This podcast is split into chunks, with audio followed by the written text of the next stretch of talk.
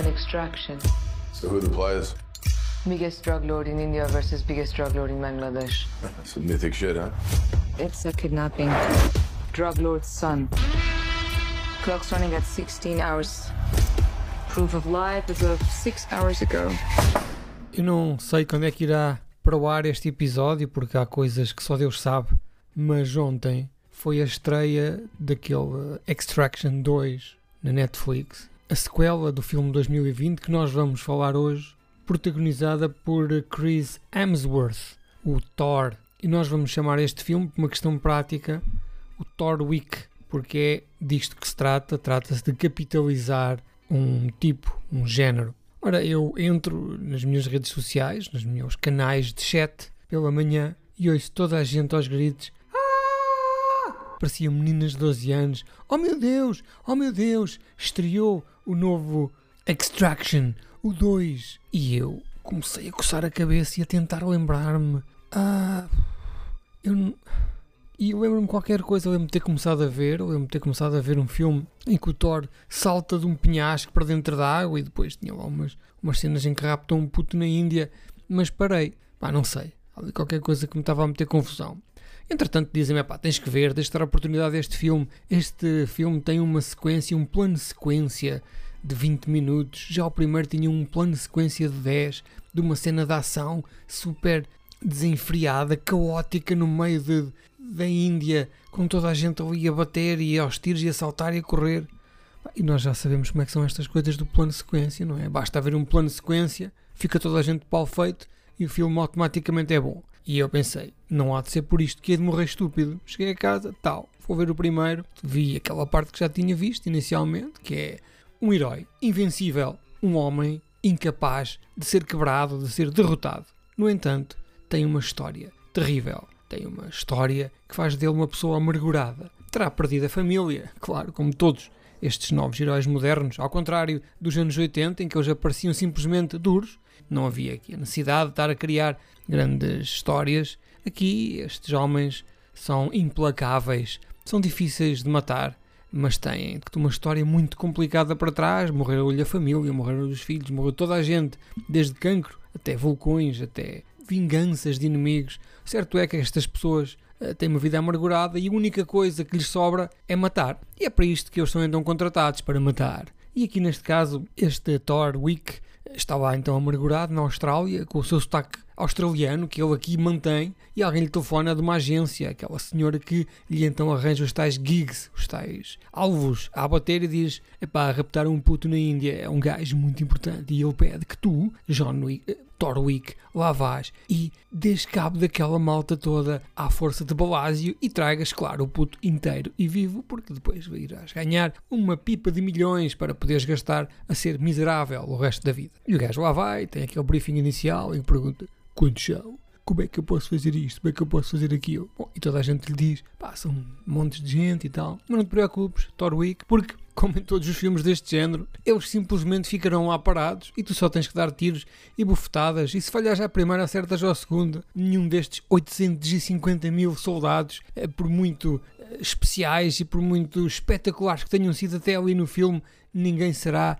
é, para ti uma hum, ameaça. Bom, e lá vai o Thorwick a matar, a matar, a matar, a matar, pumba, pumba, sempre a matar, aquilo vai sempre a matar. Uh, ele vai buscar o puto, entretanto as coisas correm mal, ele vai tentar fazer o tal extraction, não é? Que é sair daquele ambiente para, um, para uma zona segura, mas não consegue, porque entretanto toda a gente quer o puto, aquele puto é o puto mais cobiçado, desde que Farfalha levava as crianças para a sua garagem, ninguém cobiçava tanto um puto como esta malta em Bombay, ou alguns na Índia. Entretanto, chega o tal plano sequência. Que não é nenhum plano de sequência, não é? Convenhamos, numa situação destas, super, como se diz agora, embedded action, em que o cameraman está lá enfiado no meio, em que há tantas coisas a acontecer, é apenas um plano habilidosamente tricotado para parecer um plano de sequência, como aliás são todos os planos de sequência eh, destes filmes de grande orçamento, como já foi, por exemplo, Birdman, e cada vez que aparece alguém a dizer tenho um plano de sequência, num filme de grande orçamento, com ação, com duplos, com explosões, com efeitos especiais, claro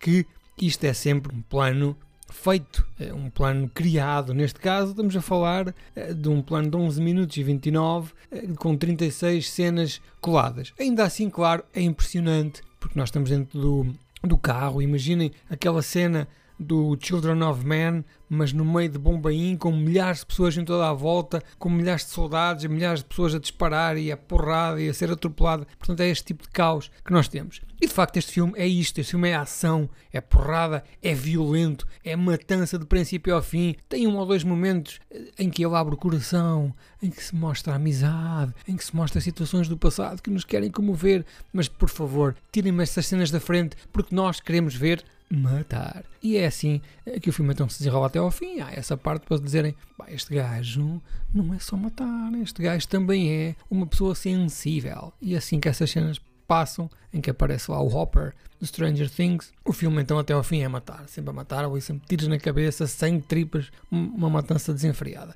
E este filme tem isto, mas não tem mais nada. Não tem mais nada. Este filme não cria personagens, não cria empatia pelos personagens. Vocês não querem saber se eles vivem ou morrem. O Thorwick está ali um bocado feito inteiramente de madeira. Não é um gajo que esteja ali a criar um personagem com raízes. Não, ele está ali para ganhar o seu ordenado. Entretanto, este filme foi escrito pelos irmãos Russo. Eh, este filme, se fosse escrito por mim ou por um de vocês, eh, eh, as pessoas olhavam para aquilo, rasgavam ou limpavam o rabo àquele papel, mas como veio dali, pronto, apesar de ser extremamente formulaico, apesar de ser um clichê pegado de princípio ao fim e realizado por um duplo, não é? Que é hoje em dia uma mais-valia. Antigamente a pior coisa que se podia fazer era meter um duplo a realizar, hoje em dia é nice. E depois tem um color grading amarelado, esverdeado, que me irrita muito. Os color gradings, normalmente, mesmo quando nós começamos a ver o filme e notamos que aquela paleta de cores não nos agrada, passado um minuto ou dois, pá, um gajo está tão embrenhado naquilo que se esquece. Respiras fundo, já nem notas que aquilo tem color grading. Pá, este filme de facto tem. Tem de princípio ao fim. Até porque de vez em quando há uma cena de 15, 20 minutos, tu esqueces-te, ele entra dentro de uma sala, tem ali um momento qualquer de conversa, também para nós respirarmos tanta ação, e, volta outra vez cá para fora. Uf, então aquele amarelo, esverdeado outra vez, e nós pensamos, ih, com caraças, já me tinha esquecido quão horrível era este color grading. Bom, o filme é todo passado na Índia, filmado on location, lá no meio daquele caos todo, das scooters e das pessoas a pé e dos autocarros cheios de hortaliças, aquilo que Hollywood nos tenta mostrar da Índia. Eu nunca lá fui, nunca tive uma crise existencial que me levasse a querer fazer uma viagem de 2.500 euros com uma máquina fotográfica de hashtags blessed pela Índia. Talvez um dia, não digo que não. Entretanto, eh, saiu o 2, não é? Eu terei que ver, claro, para fazer este périplo, até porque já foi anunciado o 3, esta grande moda agora que é mal um filme sai, passado meia hora dizem, ah, foi um sucesso tão grande, apesar de ninguém ter visto, não é? Porque ele saiu no streaming, que nós vamos já lançar o 3. O Thor Week ganha o seu cheque, as pessoas chegam contentes porque estamos ali duas horas a ver um filme de porrada,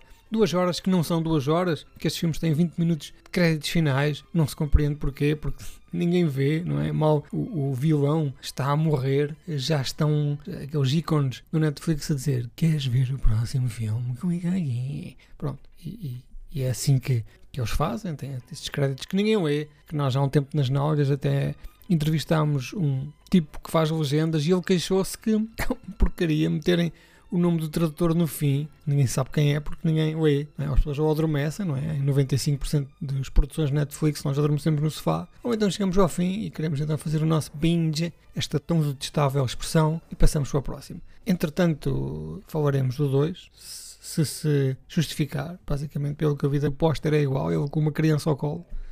É este homem de madeira duro que se embeiça emocionalmente por uma criança para a salvar não queria ir embora sem falar dos outros filmes que este realizador Sam Hargrave tem, uh, sem serem estes Extraction 1 e 2. Então os filmes são